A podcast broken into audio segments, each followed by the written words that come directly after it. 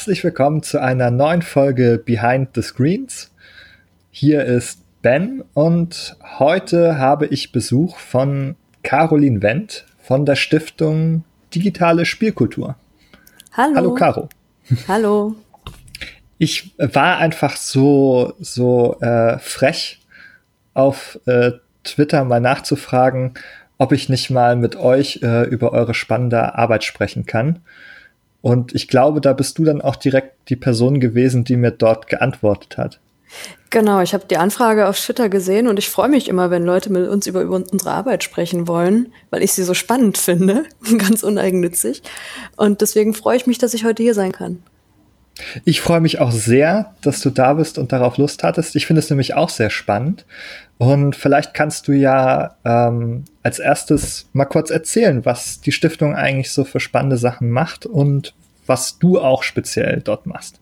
Genau, also die Stiftung Digitale Spielekultur sitzt in Berlin und wir machen verschiedenste Projekte in Bezug auf Games und natürlich auch Games-Kultur, weil wir zeigen wollen, dass Spiele Potenziale haben, die für Gesellschaft, für Individuen über den reinen Unterhaltungswert hinausgehen. Also zum Beispiel technologische Kompetenzen vermitteln oder kulturelle Chancen aufzeigen. Wir hatten jetzt gerade zum Beispiel ein Game Jam zum Thema Fake News bearbeiten mit Spielen. Und da machen, haben wir so einen illustren Blumenstrauß an Projekten. Und das machen wir mit verschiedensten Partnern, zum Beispiel mit dem Bundesministerium für Verkehr und digitale Infrastruktur, für die wir unter anderem das Awardbüro vom Deutschen Computerspielpreis machen. Das mache ich gemeinsam mit meinem Kollegen Benjamin. Das mache ich jetzt zum vierten Jahr und habe da große Freude dran. Nebenbei mache ich auch noch eigentlich als Hauptprojekt die Plattform Digitale Spielewelten. Die ist auch finanziert vom BMVI. Da geht's um Medienpädagogik und Medienkompetenz in der digitalen Spielekultur. Das klingt sehr breit. Eigentlich geht es darum, dass wir gemeinsam mit Spielraum an der TH Köln untersuchen, wie man Games, und zwar kommerzielle Spiele, im Bildungsbereich einsetzen kann. Und das kostenlos mhm. für alle. Ja, darüber bin ich tatsächlich auch, ähm, das habe ich dir vorhin in dem Vorgespräch schon mal erzählt, auch über, auf die Stiftung aufmerksam geworden, dass ich diese Plattform Digitale Spielewelten gesehen habe. Ich glaube, darüber werden wir nachher noch ein bisschen ausführlicher sprechen. Mhm. Ähm, du hast vorher mal Germanistik und Politikwissenschaften studiert. Ja, habe ich. Genau. Und wie bist du von dort dann zur Stiftung äh, gekommen? Gab es da noch eine Zwischenstation oder bist du mehr oder weniger ähm, die, direkt da gelandet? Mehr oder weniger direkt. Also ich habe Germanistik und Politik studiert im Bachelor und dann Politikwissenschaft im Master und musste im Politikwissenschaftsstudium ein Praktikum machen. Nochmal und fand Games schon immer geil. Ich habe auch schon immer gespielt. Also ich kann mich nicht an eine Zeit erinnern, wo ich nicht selber gespielt habe. Und dann war das tatsächlich so eine wegweisende Entscheidung. Machst du jetzt was mit Politik oder was mit Spielen? Und dann habe ich recherchiert und habe herausgefunden, dass es diese Stiftung gibt, die interessanterweise mit Politik und Spielen was macht. Ähm, und habe mich für das Praktikum beworben. Und die haben mich genommen, schönerweise. Und dann habe ich mich nicht ganz doof angestellt und dann haben die mich direkt nach dem Master übernommen. Und seitdem bin ich jetzt tatsächlich bei der Stiftung und es gefällt mir einfach so gut, dass ich nicht gehe. Ach, das ist ja sehr schön. Das ist ja der Traum ja, ja. Ähm, eines jeden Sozialwissenschaftlers. ja, endlich arbeiten. Richtig, genau. Mir wurde immer gesagt, mit Germanistik und Povi wirst du nichts. Tja. Ja ist doch was. Tja, jetzt gucken die, jetzt, richtig, jetzt gucken die aber. ja, nee, aber ich meine auch, dass tatsächlich man mal ein Praktikum macht und denkt, cool, das war ja total genau das, was, was, was mir richtig Spaß macht, ja. was ich, was ich machen möchte. Ja, genau. Ähm, weil meistens, oder das heißt meistens, aber häufig können Praktika auch dazu beitragen, zu merken, dass man da eine falsche Richtung gedacht hat. Und es ja. ist irgendwie schön zu hören, dass auch ähm, das andersrum also gut funktioniert, dass du gesagt ja. hast, so, das ist es. Ich, hat, ich hatte schön. das Glück, dass ich im äh, Januar angefangen hatte damals und dass das direkt der Startschuss vom Deutschen Computerspielpreis damals war. Also direkt als die Einreichung geöffnet wurde und das war mein Aufgabenbereich. Ich habe halt die Einreicherkommunikation gemacht, habe mit den ganzen Teams geschrieben und das war einfach so gut und die Koordination der Juryarbeit, das hat mich so überzeugt, dass ich gesagt habe, ja, das mache ich. Und schönerweise haben sie mich auch nicht wieder rausgeworfen. ja, da, ja, schön.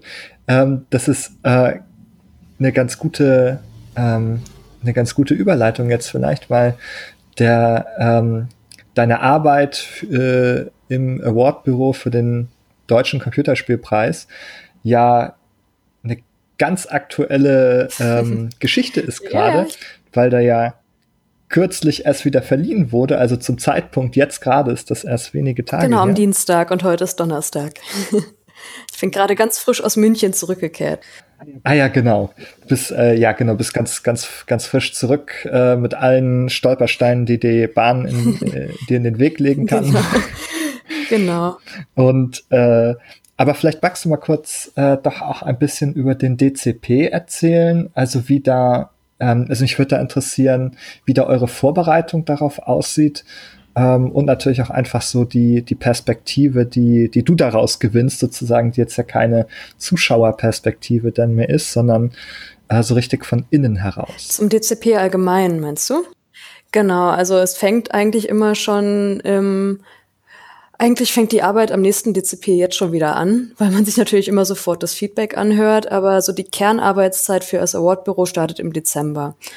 Da machen wir die Einreichung immer auf. Das heißt, wir haben so ein, eineinhalb Monate, wo alle Studios, Publisher, Nachwuchsteams aufgerufen sind, beim DCP einzureichen. Das geht über ein Online-Tool und das geht dann direkt auf meinen Schreibtisch das ist schon mal die größte Erkenntnis äh, für mich, dass ich mich noch nie so sehr mit deutschen Spielen beschäftigt habe, beziehungsweise Spielen aus Deutschland, wie jetzt.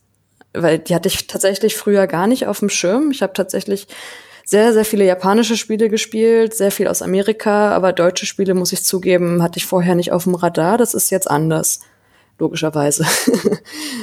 Das ist eigentlich ganz schön. Also ich muss zugeben, dass mir da auch sehr viel sozusagen unterm Radar vorbeifliegt, was ich auch nicht mitbekomme. Man muss fairerweise sagen, dass ähm, es auch nicht sehr, also jetzt im internationalen Vergleich nicht so viele oder so hochkarätige deutsche Entwicklungen gibt. Ich habe da noch so eine gruselige Zahl im Kopf irgendwie von einem Anteil im Markt von 0,1 Prozent, das betrifft, glaube ich, nur den Markt für PC. Also wenn man jetzt solche Mobile und Online anschaut, dann sind wir schon äh, mehr. Ich glaube, ich habe die aktuellste Statistik vom Game nicht ganz genau im Kopf, also vom Verband, aber ich glaube, wir sind bei 4,6 Prozent des Umsatzes im deutschen Spielemarkt, der ist deutsch. Ich glaube, irgendwie die mhm, also das, das klingt ja schon mal ein kleines bisschen besser auf jeden Fall. Ja, ähm, und ich, ich mache erstmal weiter zum DCP. Aber ich würde nachher gerne noch mal kurz widersprechen mit dem Hochkarätigen, weil das merke ich jetzt, das stimmt so gar nicht. Also wir haben hochkarätige Produktionen, man kriegt nur nicht so viel davon mit. Und das ist das Problem. Ja, das ist allerdings schade. Das ist allerdings schade, genau. Also da kannst du natürlich auch noch vielleicht so ein paar Geheimtipps rausrücken, die du dir da äh, vielleicht auch eben durch diese Arbeit für den DCP so angeeignet ja. hast. Ähm, genau, erzähl noch mal kurz, wie geht's, wie geht's weiter genau. dort? Also da landen die, die genau, Einreichungen. Die Einreichungen landen bei, bei ben, Benjamin und mir, wobei ich mich primär tatsächlich um die Einreichung kümmere und er sich um andere Dinge kümmert.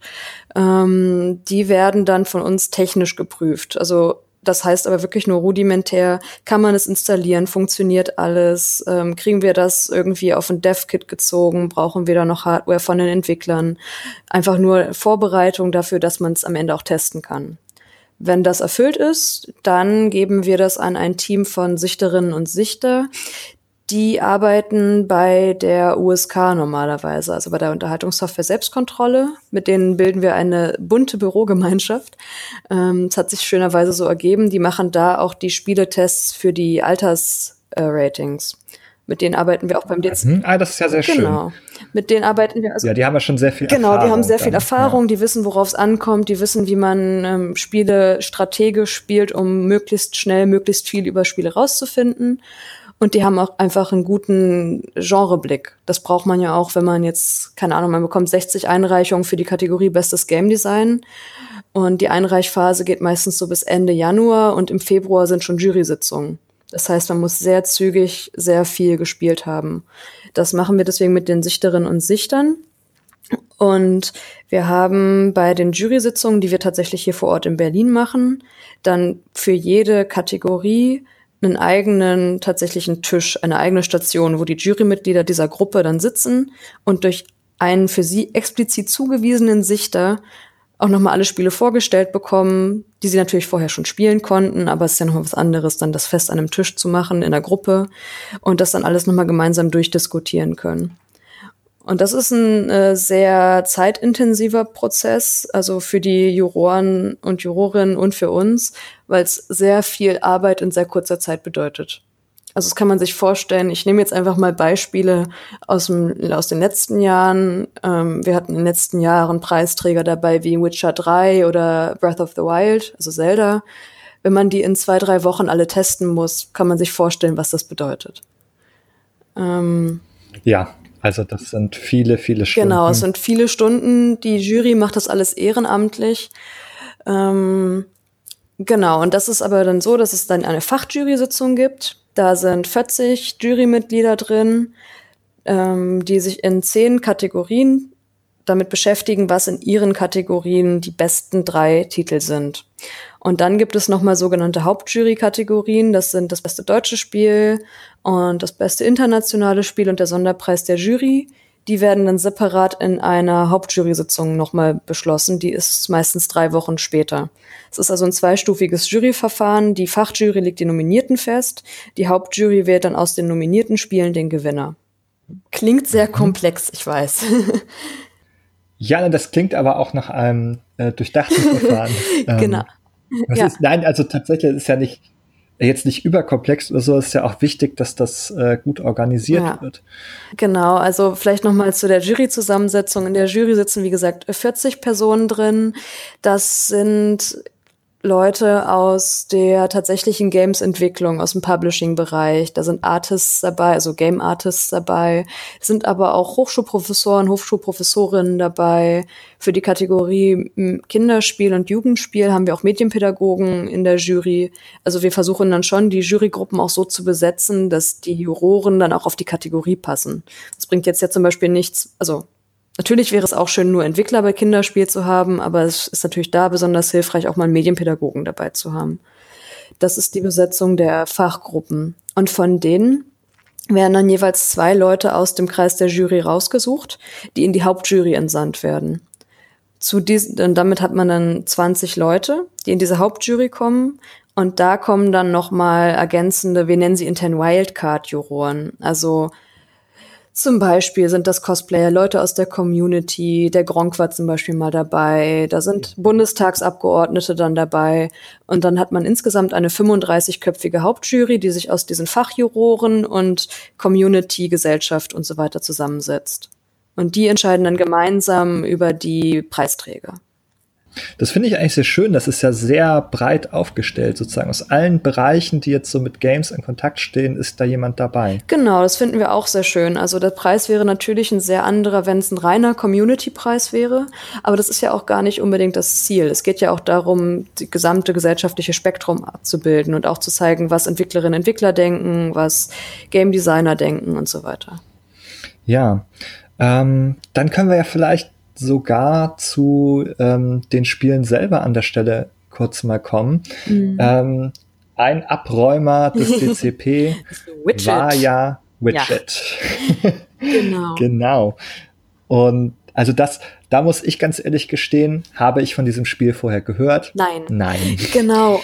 Nein. Und das ist sehr, sehr traurig, denn das geht sehr vielen Leuten so. Wir hatten sogar Jurymitglieder, die eigentlich in der Games-Presse arbeiten. Deren eigentlicher Job es ist, sich über Spiele zu informieren und so ein bisschen Marktübersicht zu haben. Und auch die kannten großteils Widget vorher nicht. Und das ist sehr, sehr schade. Ähm, oder im letzten Jahr unser letztes, äh, letztjähriger Sieger Portal Knights. Auch der ist so an der Games-Branche, also an der tatsächlichen Industrie in Deutschland, sehr lange anscheinend vorbeigegangen, weil ganz viele Leute ganz überrascht waren, dass es dieses Spiel überhaupt gab. Ja, also das ist äh, die Perspektive kann ich 100% bestätigen. Ja. Das ging mir bei Portal Knight genauso. Ja. Ähm, mittlerweile steht das hier bei mir. ähm, aber ich habe auch tatsächlich erst durch den Preis davon erfahren. Und wie gesagt, Gleiches äh, mit Widget dieses Mal. Und da war ich jetzt auch schon auf der Steam-Seite kurz vor dem Kaufbutton, ähm, um mir da auch einen Überblick mal zu verschaffen, wenn das schon äh, doch so große Erfolge jetzt äh, eingeheimst hat. Aber Ähm, also ich würde tatsächlich auch von mir denken, dass ich eigentlich einen ganz guten Überblick habe, aber ähm, ich habe das Gefühl, wir haben da doch ähm, ein bisschen einen blinden Fleck tatsächlich für diese deutschen Produktionen. Ja, das ist mega Also ich weiß schade. auch gar nicht, woran das liegt. Ich, ja, hast du eine Idee, woran das liegt? Ich kann es mir nicht vorstellen. An der Qualität liegt es ehrlich gesagt nicht. Also gerade im Indie-Bereich haben wir unglaublich schöne Spiele. Davon haben wir auch schon ein paar gewonnen, auch beim DCP. Also zum Beispiel Typo Man, ich weiß nicht, ob du das kennst. Ist ein unglaublich schöner ja, das Plattformer. Ich tatsächlich auch ähm, gespielt. Shift, ja. Shift Happens war ein wunderschönes Spiel. Ähm, ganz, ganz viele Sachen, beim, die beim DCP eingereicht werden, sind echt schön. Also wir haben gerade so in den letzten zwei Jahren würde mir die Auswahl sehr, sehr schwer fallen, gerade im Indie-Bereich ähm, oder auch bei den Nachwuchskonzepten. Also ich könnte einen Top Ten füllen und wäre immer noch unglücklich, weil ich Sachen nicht auszeichnen könnte. Ich weiß nicht, woran es liegt, dass wir so als, ich bin ja gleichzeitig auch, ich sag jetzt mal Gamer, ich habe jetzt Anführungszeichen in die Luft gesetzt. Ich bin ja auch Gamer. Und würde ich nicht für diesen Preis arbeiten, würde ich wahrscheinlich die Spiele auch nicht kennen. Also, ja, aber du hast ja auch schon richtig gesagt, es kommt bei der Fachpresse auch schon so wenig davon an, ja. ähm, wie es scheint. Also da geht es ja los und dann geht es natürlich auch gar nicht äh, sehr viel weiter in die Öffentlichkeit. Ja, äh, vielleicht, wenn das schon in, der, in dem ersten Filter nicht hängen bleibt. Ja, also ich, ich will mir nicht anmaßen zu sagen, dass vielleicht die PR-Budgets nicht groß genug sind. Das weiß ich nicht, da habe ich keinen Einblick rein. Aber irgendworan muss es liegen, dass ich mehr von Devolver Digital und ihren Indie-Spielen in Deutschland lese, als halt von vergleichbaren Studios aus Deutschland. Ja, also wie würdest du das, also, oder wie empfindest du das? Ähm, es gab ja jetzt zwar jede Menge Preisgelder beim äh, DCP, aber insgesamt haben wir ja noch Nachholbedarf, was Förderung oh, ja. angeht in Deutschland, ja, oder? Genau, da haben wir was. Das wird zwar immer wieder vereinzelt angekündigt, dass jetzt Bundesländer da Förderinitiativen angehen und das finde ich auch immer sehr, sehr gut und sehr richtig. Aber wenn man jetzt zum Beispiel nach Kanada schaut, fehlt in Deutschland tatsächlich eine Games-Förderung auf Bundesebene.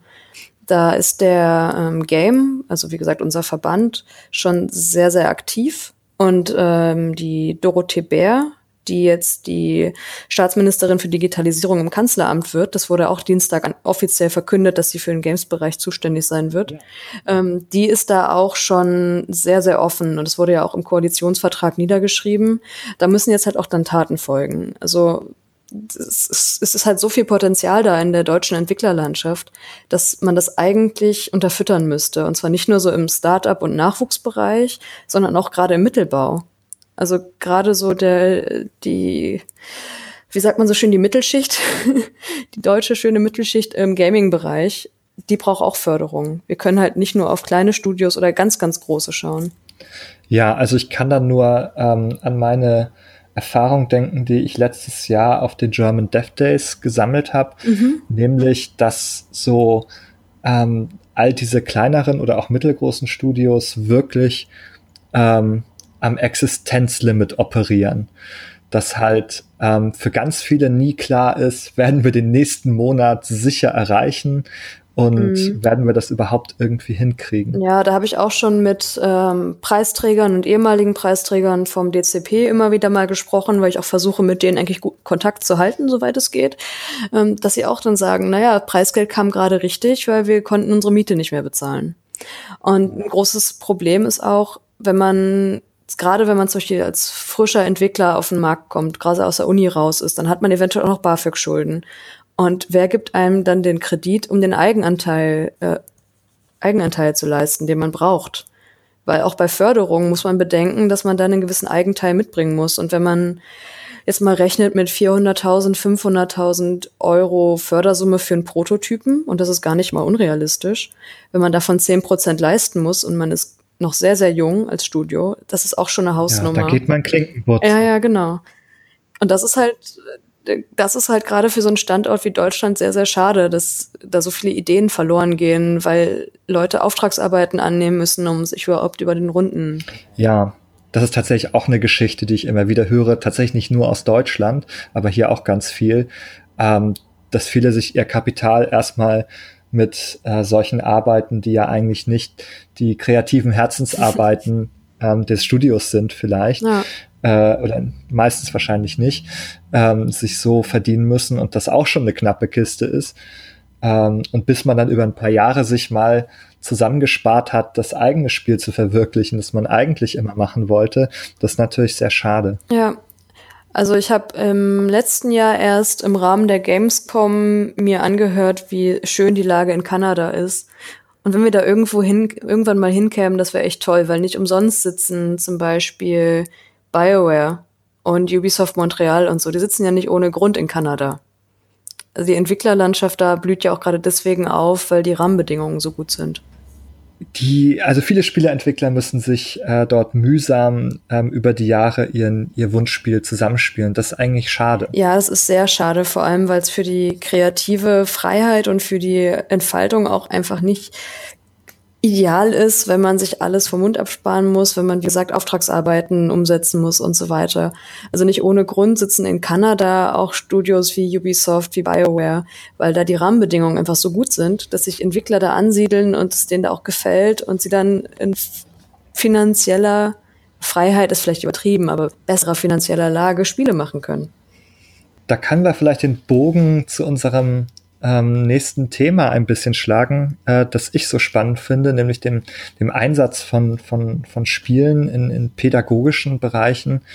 Ähm, und zwar, woran ich dabei denke, ist, dass ähm, Spiele sozusagen auch mehr in Bildungskontexte zu bringen, äh, vielleicht ja auch dazu beitragen kann, ähm, mehr Akzeptanz sozusagen für den, für die Werte und Möglichkeiten von, von digitalen Spielen zu schaffen.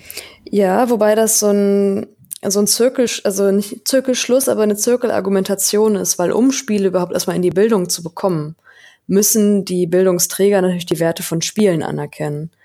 Das ist aktuell so das größte Problem, was, was wir haben bei unserer Arbeit jetzt sowohl mit dem Projekt Digitale Spielewelten als auch mit den generellen Anliegen, die wir haben, Spiele in Bildungskontexten einzusetzen. Also wie zum Beispiel über Kultur macht stark von, vom Bildungsministerium, dass da oftmals Personen sitzen, die selber nicht mit Games sozialisiert wurden und die da eher Bedenkenträger leider sind.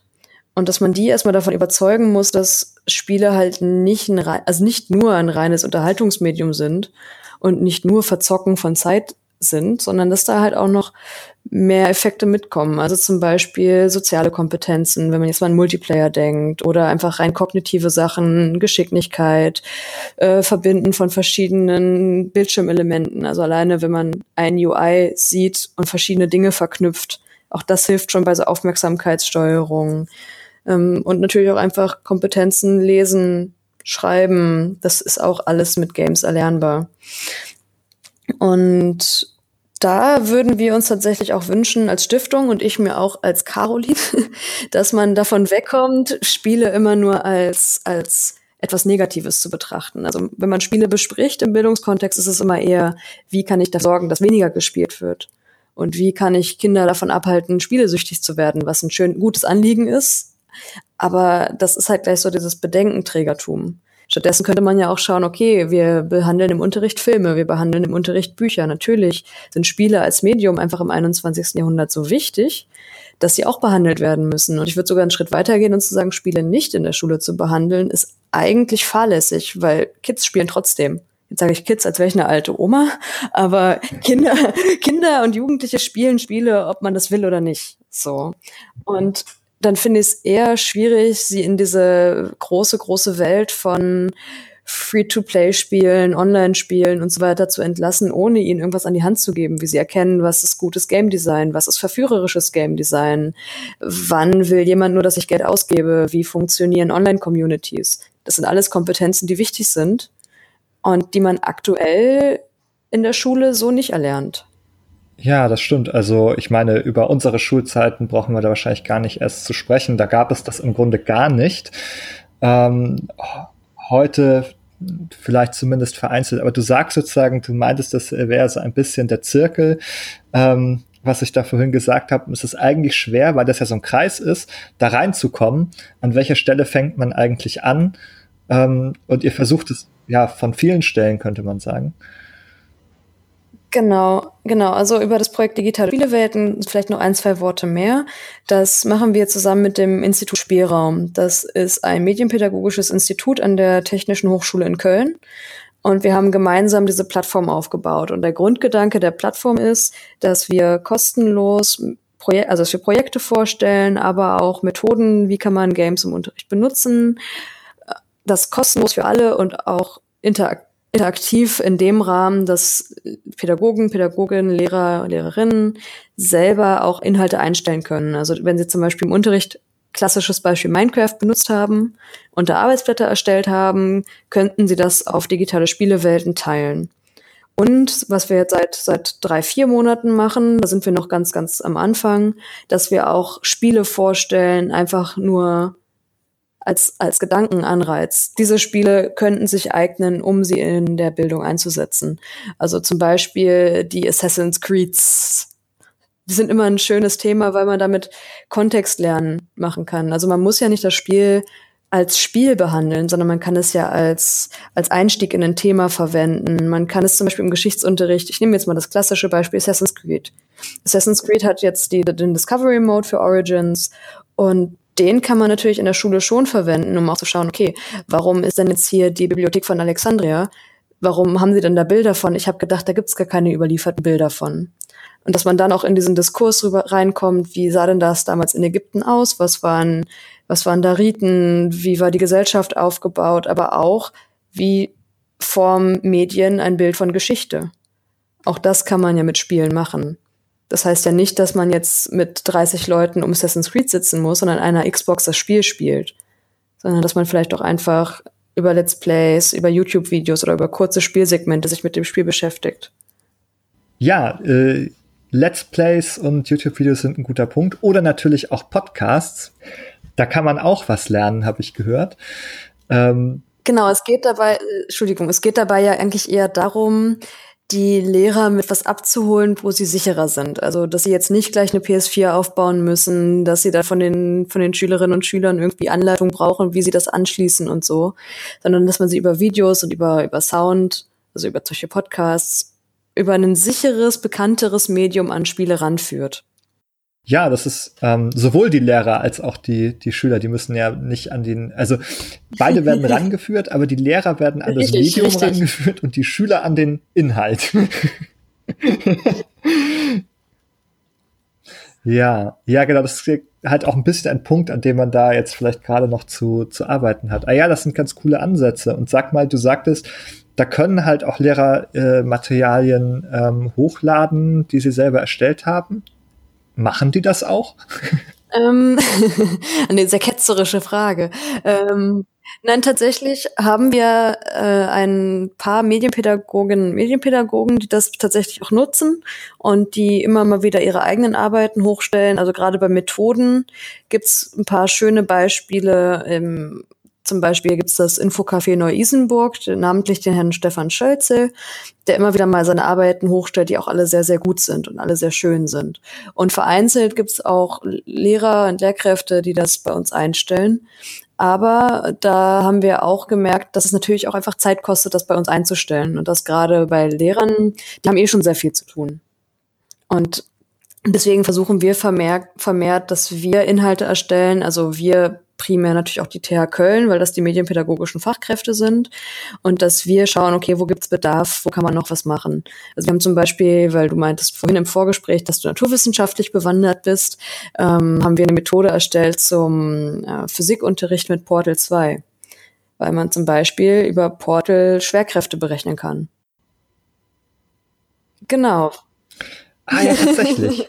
genau, ja also das, das grandiose Portal 2 hat einen fast noch grandioseren Level-Editor dazu gepackt bekommen von Valve, ähm, wo man selber eigene Level erstellen kann. Und das ist es eigentlich schon. Die waren aber ganz, ganz schlau und haben eine eigene Schwerkraft eingebaut, die abweicht von unserer Erdschwerkraft, aber tatsächlich berechenbar ist. Das heißt, man kann da wirklich Level so bauen, dass man zum Beispiel was runterwirft und dann schaut, okay, wie schnell fällt ein Gegenstand von dem gebauten, von der gebauten Turmkonstruktion oder was auch immer auf den Boden also wie hoch ist die, wie tief ist das Ding, wie schnell fällt es, was ist die Schwerkraft und so weiter. Es lässt sich tatsächlich berechnen. Oder sowas wie Schwingung. Also weil man, man fällt, man wirft etwas in ein Portal rein und dann kommt es aus einem anderen wieder raus. Man kann das so machen, dass man damit Schwingungen berechnen kann. Oder zumindest visualisieren kann. Ach, das ist. Mhm. Das ist ja spannend. Also das heißt, es ist vollkommen realistisch, also nicht exakt so wie in der Realität, aber es folgt sozusagen einem ähnlichen Regelset, so dass man damit sinnvoll arbeiten kann. Ja, richtig. Und das ist zum Beispiel was anderes, als jetzt auf die Tafel oder von mir aus auch das Whiteboard, die Tafel des 21. Jahrhunderts, so wie sie leider benutzt wird, ähm, da einfach ein Arbeitsblatt anzuwerfen, eine Formel für Schwerkraft und zu sagen, hier, guckt euch das an, bitteschön sondern stattdessen könnte man halt sagen, okay, wir setzen sie in kleinen Gruppen von PC, lassen sie in Portal rumexperimentieren und lassen sie einfach mal aufschreiben, was sie sehen und was sie berechnen können.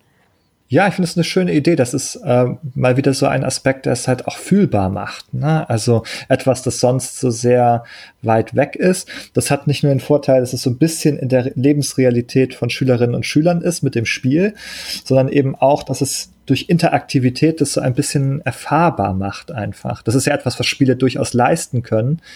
Ähm, nicht nur als motivationaler Aspekt, sondern auch so wirklich durch die Interaktivität ähm, ja, da eine andere, eine andere Erfahrbarkeit möglich machen als, als ja, wie du sagst, äh, die Formel an der Tafel. Ja, genau. Also äh, Motivation ist nochmal ein gutes Stichwort. Das ist der Grund, warum wir versuchen, primär klassische, ich sag jetzt Games in Abgrenzung zu so Lernsoftware und so wenn man einfach eine Lernsoftware so gestaltet, dass sie aussieht wie ein Spiel, aber sie fühlt sich nicht an wie ein Spiel, es spielt sich Jetzt klingelt mein Telefon, fantastisch.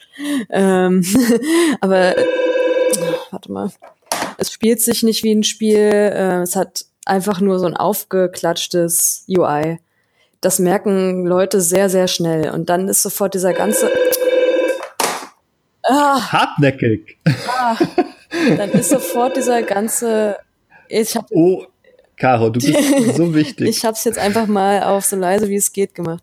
Ähm, dann ist aber sofort dieser ganze, ich rede jetzt einfach eiskalt weiter, ist sofort der, der ganze Appeal von dem Spiel, warum Leute das überhaupt spielen wollen. Also eigene Motivation, Neugier, Sachen entdecken, äh, natürlich Regeln meistern. Ich, ich spiele gerade zum Beispiel Divinity Original Sin 2 sterbe hartnäckig oft und versuche halt einfach mich an das Regelsystem ranzutasten und zu schauen, wie ich das Spiel austricksen kann im Rahmen des von dem Spiel vorgegebenen Systems. Oh ja, das finde ich, das finde ich ganz wunderbar. Also das ist ja, ja. auch fast eine eigene Kultur.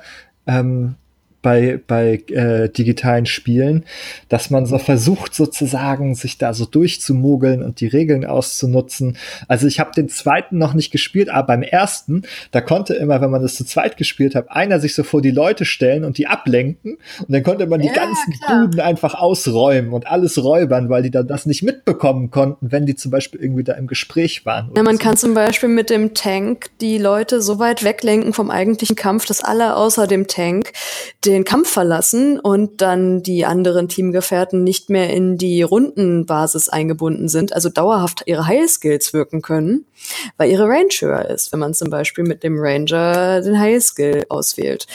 Was ich natürlich niemals mache, weil das ja total falsch wäre und so. Aber was ich damit ausdrücken möchte, ist, dass das alles ja die Faszination von Spielen ausmacht. Und wenn man das rausnimmt und Spiele degradiert auf ein Leveling-System oder auf ein Ranking, dann bringen die halt auch ihren, diesen Effekt nicht mehr mit, dass Leute das machen wollen.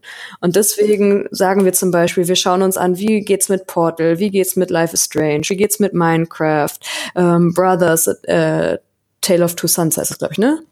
Genau. Ja, vielleicht darf ich, ja genau, das stimmt. Vielleicht darf ich das nochmal in andere Worte fassen. Äh, du sagst mir, ob ich das richtig verstanden habe. Du sagst sozusagen, ähm, so äh, viele so Lernsoftware ist eigentlich eher so eine Art Gamification von Lernen, aber kein ich, richtiges Spiel. Ich werde Spiel. mich nicht auf die Diskussion einlassen, was ein richtiges Spiel ist, denn das ist ja nochmal eine ganz eigene Diskussion. Was ich aber sagen möchte, ist, dass dieses äh, sehr oft rangebrachte Beispiel mit dem Brokkoli und Schokoladenüberzug Ne, wenn man versucht, Kindern das Brokkoli-Essen beizubringen und man knallt Schokolade drüber, ist es trotzdem noch Brokkoli. Ja, nee, sorry, also ich wollte, ich wollte nein, nein, ich, nein, nein, nein, nein, ich weiß, was du meinst. eh nicht hinaus an dieser genau. Stelle. Nee, ich weiß, was du meinst. Ich würde dir an sich zustimmen. Also ganz oft wird die Faszination von Spielen nicht verstanden und dann also rein als so Gamification gesehen. Und da würde zumindest ich nicht mitgehen. Ja, ja, ich verstehe. Also es ist einfach, also man könnte auch sagen, ja, die, die Schüler, äh, die, die merken an der Stelle ja vielleicht auch, dass sie da ähm, so ein bisschen gefangen werden sollen mit etwas, das nicht so richtig das ist, was sie, also ich meine, die wollen natürlich alle nur Fortnite spielen. Das ist die Wahrheit. die Wahrheit. Die wollen nur ja. Fortnite. Das ist die Wahrheit. Ich, ich habe mir sagen lassen, dass jetzt mittlerweile, wo das ähm, auf Mobilplattform ist, in der Schule da die Smartphones eingezogen werden müssen, weil die Kinder im Unterricht Fortnite spielen. Also ich habe ja im Unterricht Pokémon gespielt. Also ich glaube, das, das Problem ist, glaube ich, älter als Fortnite. Ich glaube, das Problem ist im Prinzip das Konzept Schule. um mal ganz große Worte jetzt ja. zu bringen. Also ich glaube einfach, ja, ja, ich glaube einfach, dass das aktuelle System von, von Schule, also doch noch sehr viel frontal, natürlich wird es schon vereinzelt in Gruppen und Teamarbeit und Projektarbeit gemacht, aber sehr viel halt auch noch frontal. Sehr viel zu den Schülern reden, statt mit den Schülern reden und so. Und ich glaube, wenn man das Konzept Lehren da überarbeiten würde, dann hätte man auch nicht mehr das Problem, dass die Leute stattdessen Pokémon oder halt heute Fortnite spielen, sondern dass die Leute dann auch lernen möchten.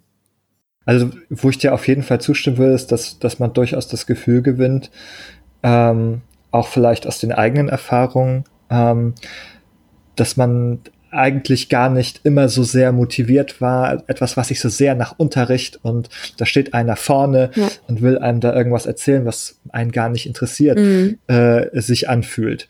Ähm, und das ist vielleicht ein Gefühl, dass man das kein gutes ist, also keine gute Lernvoraussetzung ist. Es braucht halt an der Stelle, und ich jetzt klingt das nach der großen Kritik am Lehrerberuf, das meine ich gar nicht. Ich finde Lehrer tatsächlich fantastisch und wichtig, aber es braucht halt ein Umdenken, wie das funktionieren kann und wie man Lehrer sein kann. Es gibt zum Beispiel das fantastische Projekt Classcraft. Ich weiß nicht, ob du das kennst. Das ist von einem US-Amerikaner. Nee, erzähl mal. ein US-Amerikaner, der Lehrer ist ich glaube, er war Mathe- und Chemielehrer, aber ich bin mir nicht ganz sicher. Auf jeden Fall war er Lehrer und ist gleichzeitig aber privat Gamer gewesen, hat sehr viel WoW und so gespielt und hat irgendwann Glasscraft, deswegen, ne, World of Warcraft, Glasscraft, entwickelt als eine Art Framework für den Unterricht. Das ist kein Spiel, was dann im Unterricht wirklich gespielt wird, sondern am Anfang werden verschiedene Klassen zugewiesen. Also es gibt Heiler, es gibt Tanks, es gibt äh, äh, Damage Dealer. Ich glaube, es sind tatsächlich Elementarmagier. Ich bin mir nicht ganz sicher. Jedenfalls werden Klassen zugewiesen, die verschiedene Sachen können und verschiedene Sachen nicht können, damit die Schüler lernen zu kooperieren im Unterricht. Und dann gibt es tatsächlich solche XP für, hat die Hausaufgaben ordentlich gemacht oder Abzüge für, hat im Unterricht gestört. Und das Schöne daran ist, dass die Regeln vorher gemeinsam mit der Klasse entworfen werden. Also das ist ein Framework, was man den Lehrern gibt und die können dann im Gespräch mit den Schülern sagen, okay, wofür wollt ihr XP haben? Wofür werden XP abgezogen? Also zum Beispiel, äh, wenn jemand an der Tafel Sachen erklären kann oder Fehler findet, die der Lehrer nicht gefunden hat. Kann man sagen, gibt XP. Ja.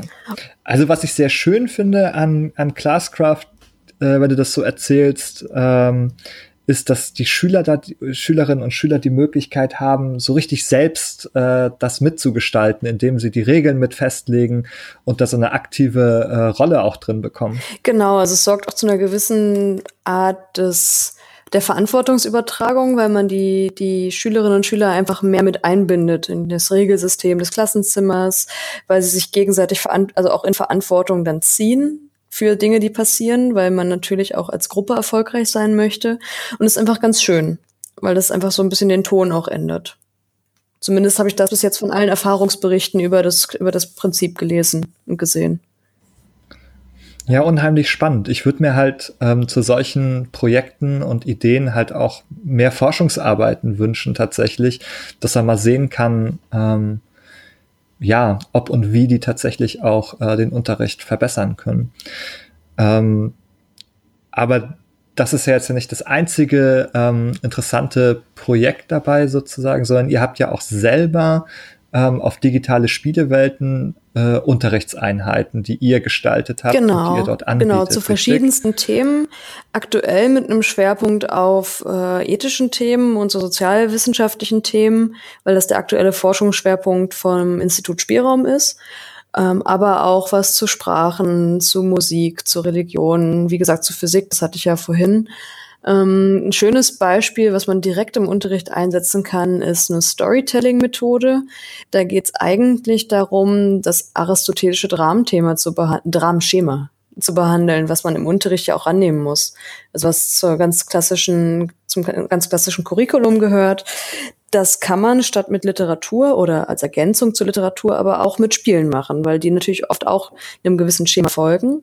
Und zum Beispiel im Fall von den Arkham-Spielen, also von Batman Arkham City und Batman Arkham Asylum, demselben Schema folgen wie ein aristotelisches Drama was ganz, ganz spannend Ach, ist. Ja. Mhm. Ähm, ja, das ist wirklich ganz spannend. Genau, ja. weil an sich funktionieren Geschichten immer nach einem relativ klassischen Muster und auch Spielegeschichten funktionieren oft so.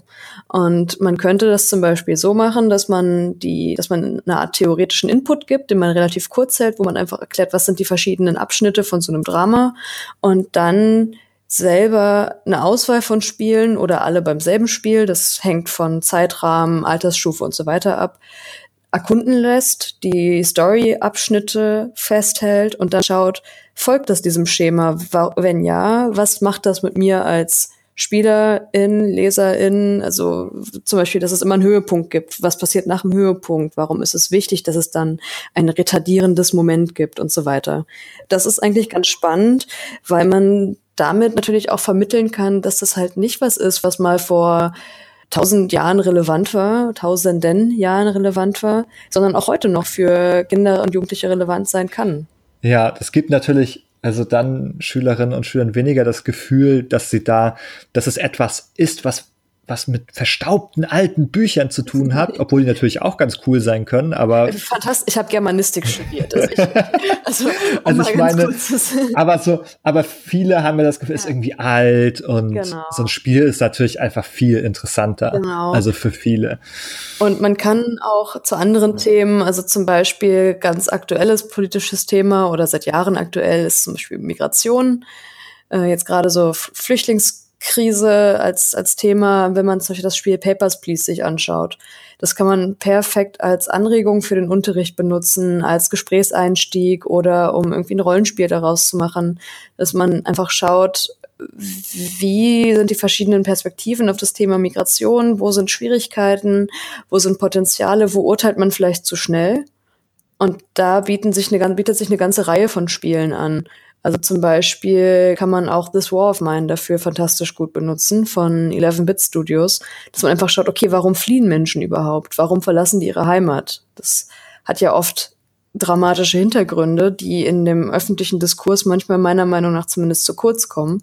Auch das könnte man mit Spielen anschaulicher machen. Ja, das ist auch so ein Punkt, wo ich das Gefühl habe, gerade bei This War of Mine, dass es diese Perspektive durch das Spielen wieder sehr erlebbar macht an der Stelle, dass man so merkt, oh, hm, das ist ja plötzlich ganz schwierig hier und wie mache ich denn das und wie soll ich mich hier verhalten und dass man halt plötzlich so merkt, indem man spielerisch in diese Situation kommt, ähm, was das, äh, ja, was das eigentlich für eine Bedeutung äh, einige Dinge hat genau. Äh, haben. ja. ähm, und so kann man das eigentlich noch weiter spinnen. Also wir haben äh, auch Methoden, wie man solche Spiele als Zugang zu Kunst nehmen kann, weil oft auch Kunstunterricht als was ganz Angestaubtes betrachtet wird zu Unrecht eigentlich, weil auch Kunst natürlich alle möglichen Facetten abbildet. Aber man kann solche Game Art, Concept Art ähm, benutzen, um verschiedene Stilrichtungen zu betrachten. Also alles, Typo Man hatte ich vorhin genannt, als wir um über deutsche Spiele gesprochen haben. Es hat solche einen ganz eigenen Artstyle oder Insight oder ganz klassisch Okami, äh, was ja dieses papierartige japanische so ein bisschen abbildet. Und so kann man mit verschiedenen Spielen. Also da haben wir in der Spielewelt. Genau. Ja. Nee, alles gut, nee, alles gut. Ich wollte nur sagen, so kann man halt mit verschiedenen Spielen, ähm, Storyboard. Man sucht Spiele, die zu einem Kunststil passen, den man gerade behandeln möchte und schaut dann an, was ist möglich. Ähm, auch Pixel Art als ganz eigener Kunststil, der ja so auch im Spielebereich ganz hoch gehalten wird. Ähm, also generell, um es mal zusammenzufassen, erlauben Spiele halt eigentlich vor allem eine neue Perspektive auf alte, ältere Themen. Also auf Themen, die man eigentlich schon lange diskutiert, aber wo so ein bisschen der, der Zugang fehlt. Der niedrigschwellige, interaktive, kreative Zugang. Mhm. Also ich fand das Beispiel, das du eben nanntest, deswegen wollte ich schon so hastig sofort was davon dazu sagen, fand ich eigentlich ganz super.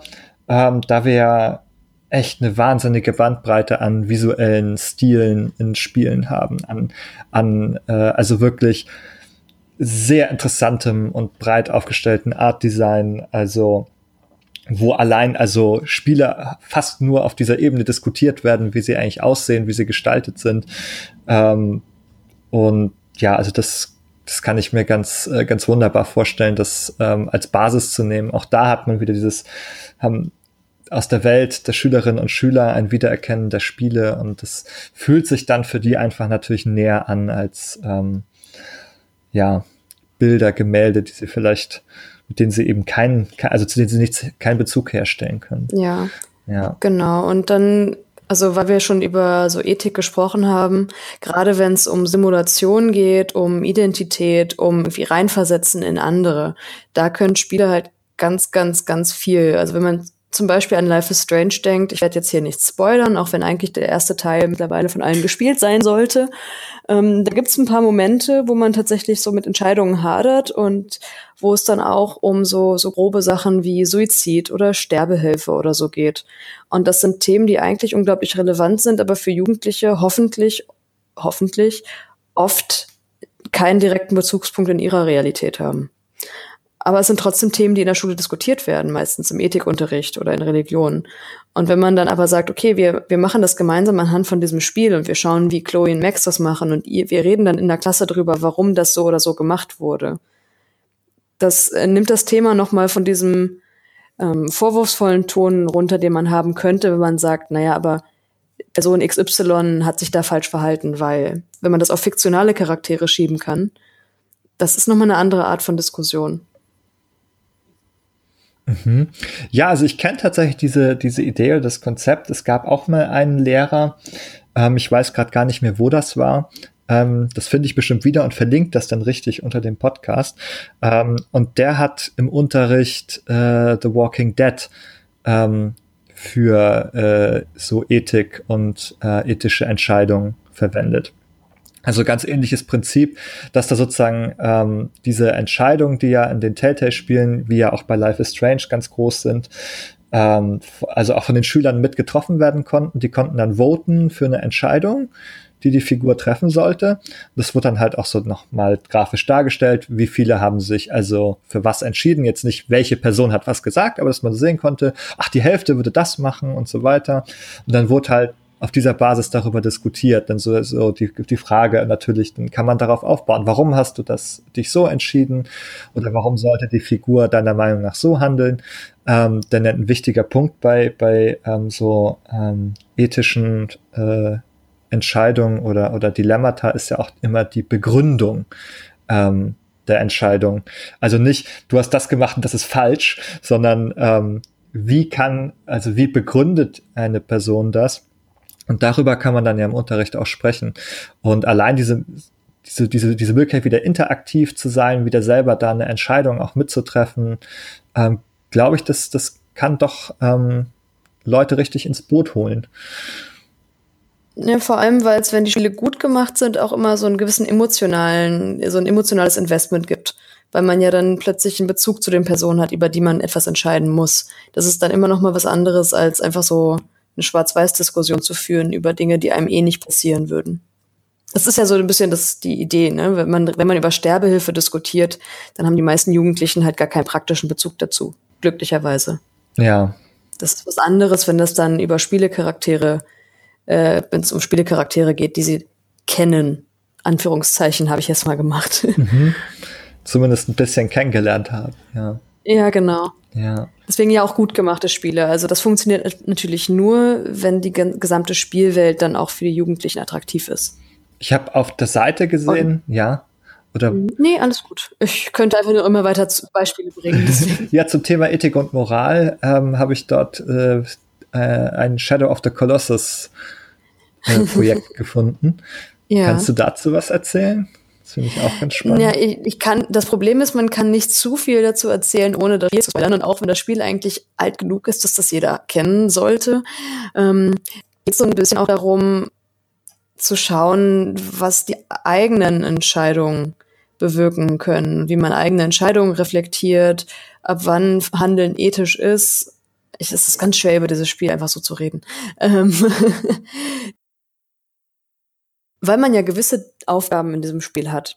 Und irgendwann fällt, findet man ja raus, dass, dass, dass die Vorausbedingungen, die Voraussetzung dafür eine andere war, als man dachte. Also finde ich wahnsinnig äh, spannend, was man in diesem Bereich äh, Ethik und Moral da tatsächlich mit Spielen machen kann. Wie gesagt, das war schon eben mit dem Walking Dead Projekt, äh, ist schon einige Jahre alt, da habe ich schon gedacht, ja Mensch, das ist immer eine richtig gute Idee.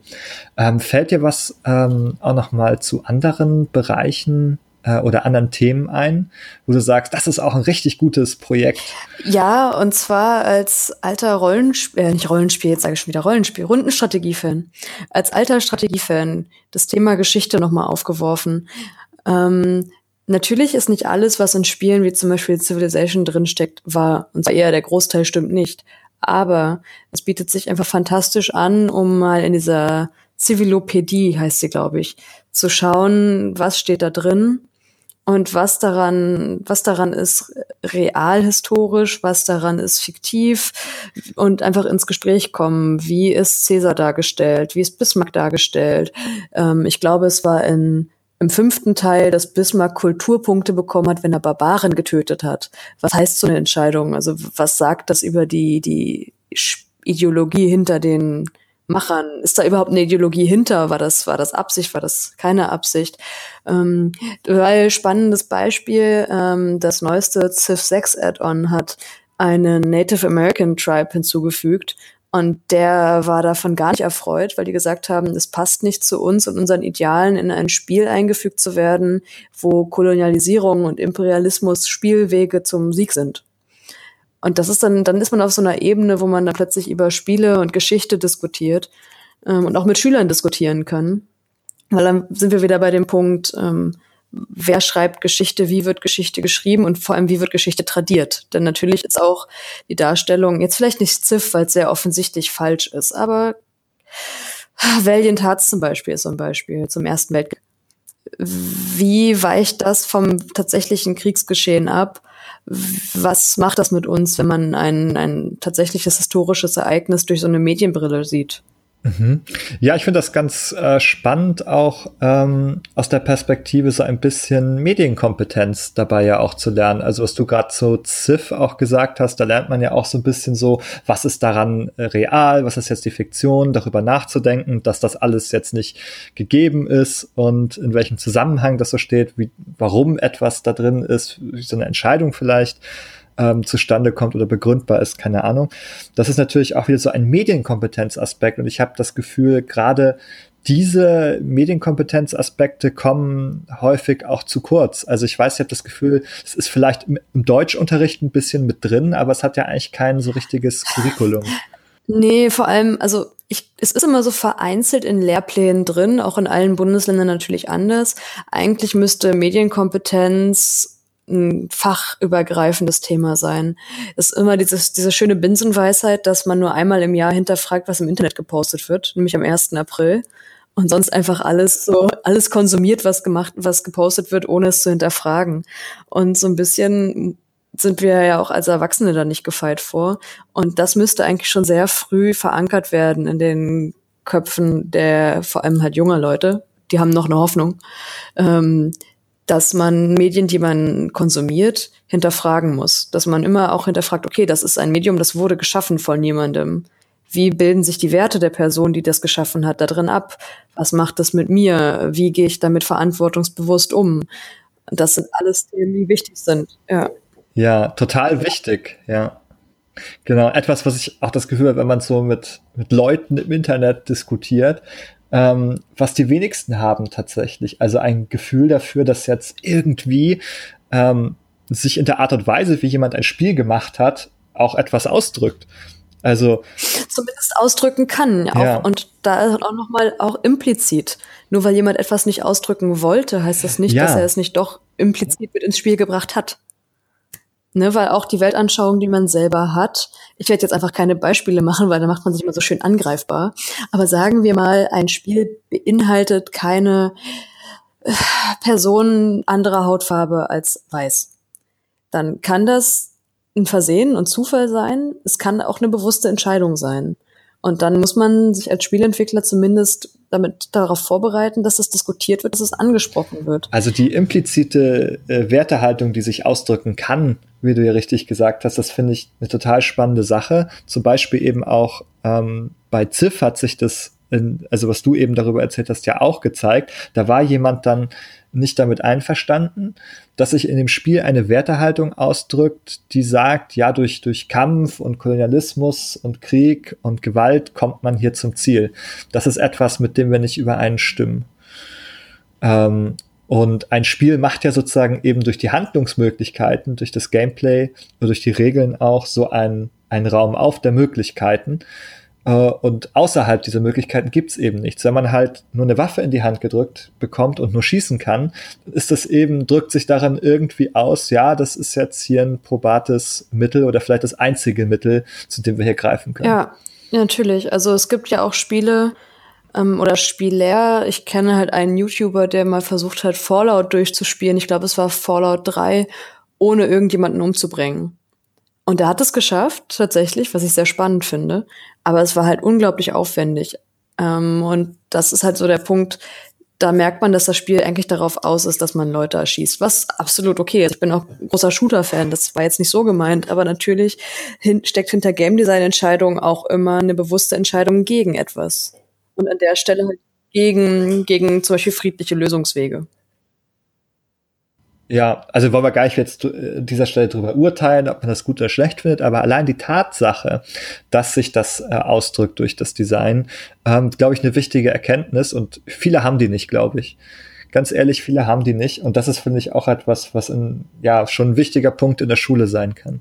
Ja, und das muss man ja auch gar nicht auf das Thema Spiele irgendwie einschränken. Also auch Filme haben natürlich in, ich, ich sag jetzt mal ganz, ganz mutig, 99 Prozent der Fälle ähm, die implizite Wertehaltung ihrer Macher drin. Oder auch Bücher natürlich. Also ähm, eins meiner liebsten Bücher, aber so Guilty Pleasure ist halt Herr der Ringe. Aber wenn man sich da mal anschaut, was da eigentlich für ein Wertesystem und für ein Herrschaftssystem drinsteckt, wird mir halt eigentlich auch ganz anders. Ich mag es trotzdem sehr, aber muss man sich halt auch anschauen. Ja, vor allem, ja, ja lernen und bereit sein, ähm, darauf zu, darauf zu schauen und ähm, ja zu wissen, dass das eben eine, eine Sache ist, die da, die dabei passiert. Wie du sagst, also es wäre auch komisch, wenn ich jetzt etwas mache, sage ich jetzt mal, wenn ich Autor wäre oder Spieleentwickler und wenn sich nichts ähm, in dem Spiel von mir wiederfinden würde, das wäre ja seltsam. Ja. Es wäre halt auch vor allem schade, weil eigentlich meistens die Spiele die einprägsamsten sind, die auch irgendwie einen emotionalen Wert mittragen. Also zumindest für mich. Da ist man natürlich, da sind alle Leute anders. Aber man merkt schon, wenn das Spiel den Machern auch am Herzen gelegen hat. Und wenn da was von ihnen drin steckt.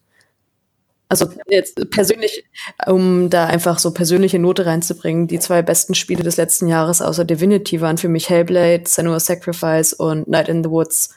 Und beides sind Spiele, wo man direkt extrem merkt, dass die Macher da ganz, ganz viel Herzblut und auch so eigene Weltansichten mit reingebracht haben. Und das würde einem verloren gehen, wenn man sagt, man macht Spiele als ganz rationales, kaltes Produkt. Ja, ich finde es auch viel interessanter persönlich. Und ich habe gerade im, im, letzten Podcast habe ich über Far Cry 5 gesprochen. Ähm, und da hat man so das Gefühl bekommen, die haben versucht, so bloß keine Aussage irgendwie zu treffen, bloß nichts äh, so richtig ernsthaft reinzubringen, nicht ernsthaft irgendwie mit den Sachen umzugehen. Da werden halt dann politische Themen angedeutet, angerissen, aber dann bloß nicht weiter behandelt. Und das finde ich vergleichsweise dann schade und ein bisschen langweiliger. Zu konkreten Spiel Far Cry kann ich noch nicht sagen, weil das noch auf meinem Pile of Shame ist und ich das unbedingt spielen möchte. Aber die Befürchtung hatte ich auch schon, weil man es sich natürlich auch angreifbar macht. Wenn man Positionen bezieht, wird es immer jemanden geben, dem diese Position nicht gefällt. Auf jeden Fall. Also ich finde es einfach spannender, ähm, wenn das gemacht wird. Und es ist halt auch ehrlicher und ähm, wie gesagt, das, ich habe das Gefühl, Far Cry hat da ein bisschen Substanz eingebüßt, einfach indem sie es nicht gemacht haben, indem sie versucht haben, so, mhm. so locker und labberig zu sein, was das angeht. Das ist dann irgendwie, bleibt nicht viel zurück, dann ähm, außer eben, dass man da rauslesen kann, dass das jemand versucht hat, explizit nichts zu machen. Schade. Ähm, nicht zu sehr auf irgendwas zu gehen. Ähm, Ja, naja. Aber zurück, ähm, zurück zu Unterrichtseinheiten mit Spielen.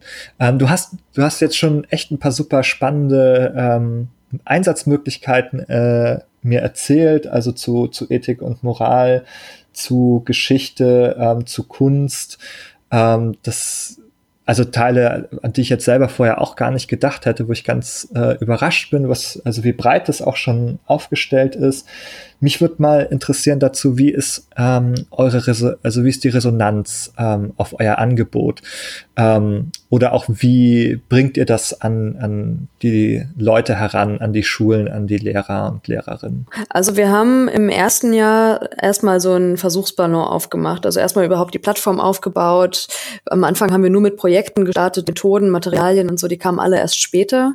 Das heißt, wir waren erstmal in so einer Art Entwicklungs- und Findungsprozess, haben dann aber relativ schnell gemerkt, dass die Zielgruppe der Lehrerinnen und Lehrer leider nicht unbedingt die digitalste Zielgruppe ist, so zumindest so als Ganzes. Ähm, und dass es nicht funktioniert, einfach eine, eine gute Plattform mit guten Inhalten zu haben und die Leute kommen dann von selbst. Das hat leider nicht funktioniert. Ähm, deswegen hatten wir eine Broschüre im letzten Jahr rausgegeben, wo wir zu drei Themenkonzepten so diesen Blumenstrauß aufgemacht haben. Also wir haben gezeigt, einmal eine, eine inhaltliche Einführung, eine Rahmung, warum ist das Thema relevant, haben dann ein Projekt vorgestellt und haben dann eine Methode, die dazu passend ist, vorgestellt. Das haben wir gemacht auf Basis von einem Elternratgeber, den wir gemeinsam mit der USK rausgeben, wo man, wo wir Elterntipps gegeben haben zum Umgang mit Spielen, Medienkompetenz und so weiter. Und der ist so erfolgreich gewesen, dass wir gesagt haben, okay, wir probieren es auch bei dem Thema digitale Spielewelten mit so einer Broschüre. Und die läuft echt gut. Also jetzt gerade sind wir wieder vergriffen und sind im Nachdruck, ähm, weil man die einfach mal als kleinen Eindruck. Man kann die halt rausgeben, man kann die mit auf Konferenzen, auf Tagungen nehmen, auf die Didakta, wo wir uns halt überall rumtreiben, LearnTech und so weiter. Und das den Leuten einfach mal ganz niedrigschwellig in die Hand geben und sagen, guck doch mal rein, vielleicht ist das was für dich. Und da haben wir tatsächlich dann auch Bestellungen von Lehrkräften, wo die sagen, okay, hier, ich bin digital affin, das ist meistens dann auch irgendwie Informatiklehrer oder irgendwie IT-Kraft der dann einfach mal so einen so einen Satz fürs Klassen, äh, fürs Lehrerzimmer bestellt von 50, 60 Stück und sagt, ich werde das jetzt einfach meinen Kollegen geben. Und da haben wir, da haben wir tatsächlich gute Erfahrungen mit gemacht mit der Broschüre, weshalb wir jetzt wahrscheinlich in diesem Jahr das noch ein Stück ausbauen werden. Und, und jetzt, jetzt gehe ich so ein bisschen in die, in die Orakelfunktion, weil noch steht es nicht ganz fest.